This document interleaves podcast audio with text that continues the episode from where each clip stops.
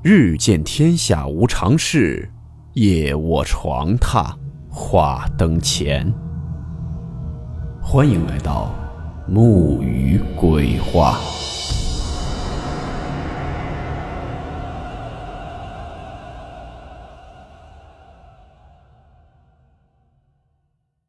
大家好，我是木鱼。今天这个故事算是上期镜中女人的续集。发生在洗浴中心的一起恐怖事件。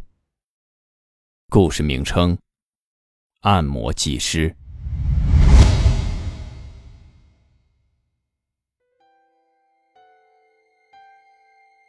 我们上一集镜中女人最后提到了那位财务的老大姐说，诡异恐怖的事件不仅仅只是在宿舍中有发生，在前面的店面里。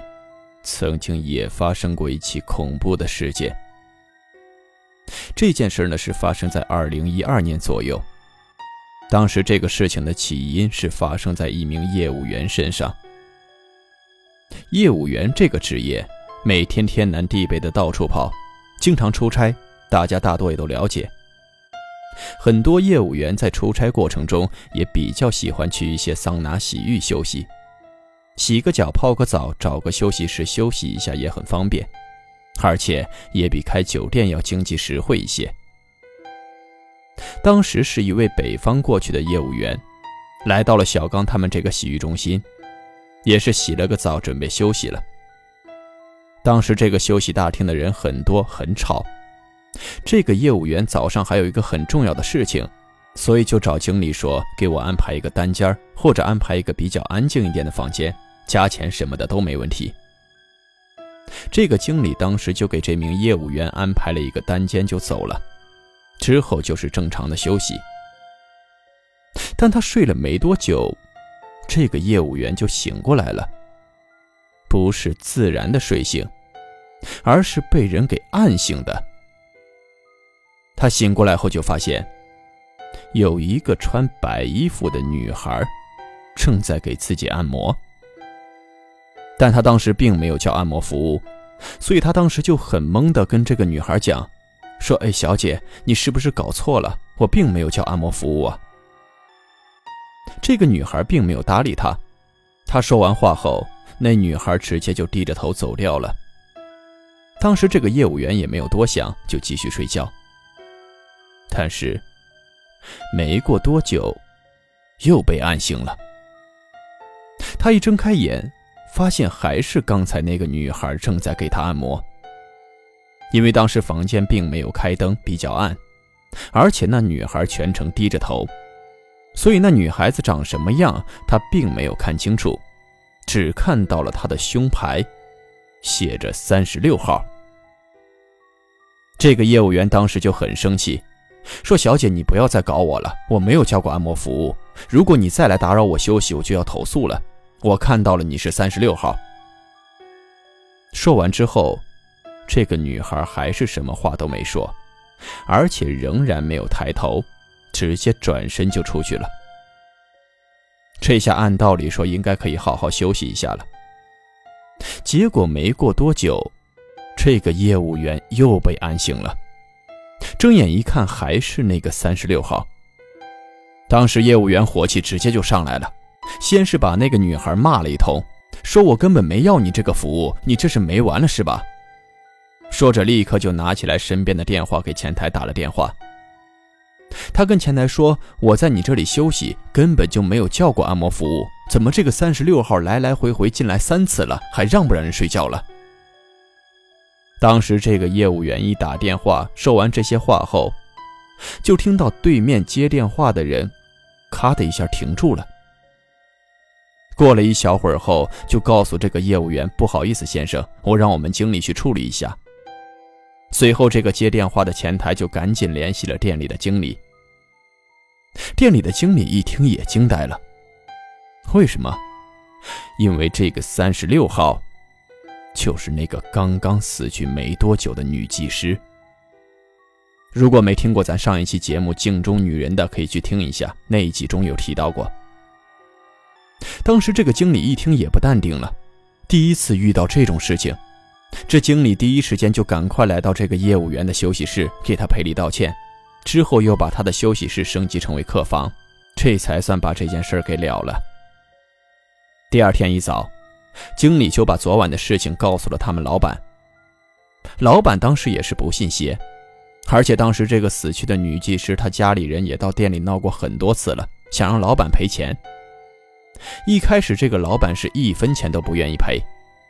你听了这个事情，老板特别生气，当天下午就赶到了店里，挨个房间一个一个指着空气在那骂，说你他妈死了还不让我好好做生意啊！我找人收了你。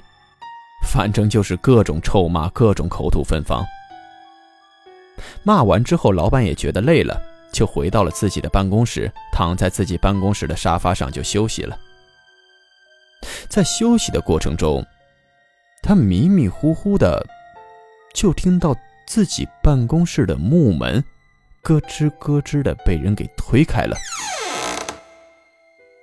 他睁眼一看，一个女的就站在他的办公室里，但是是背对着他的。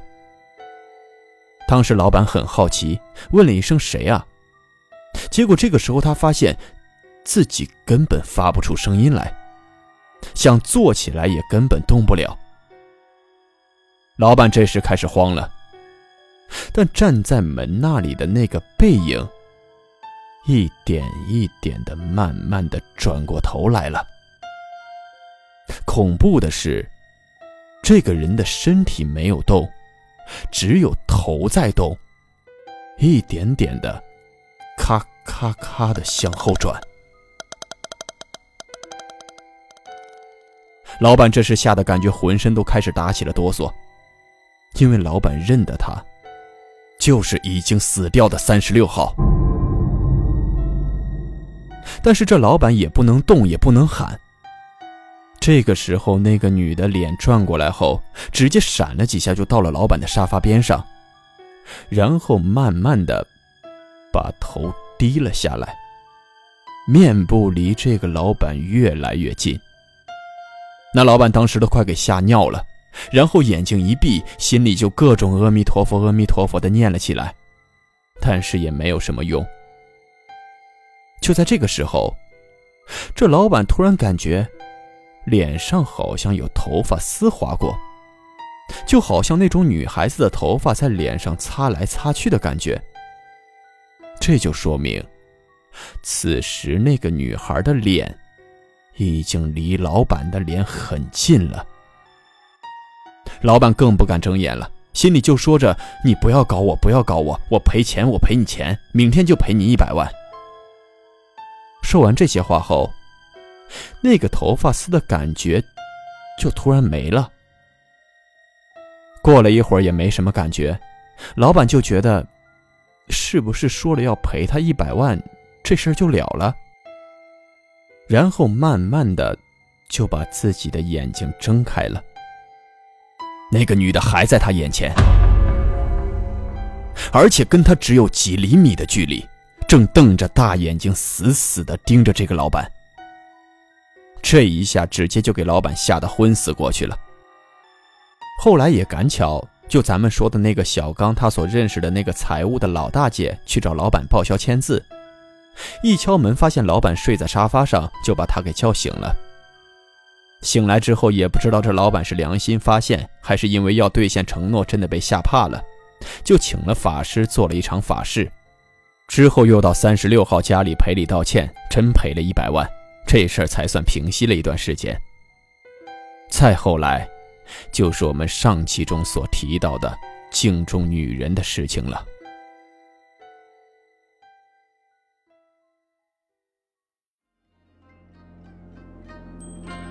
好了，我们今天的故事到此结束，祝你好梦，我们明晚见。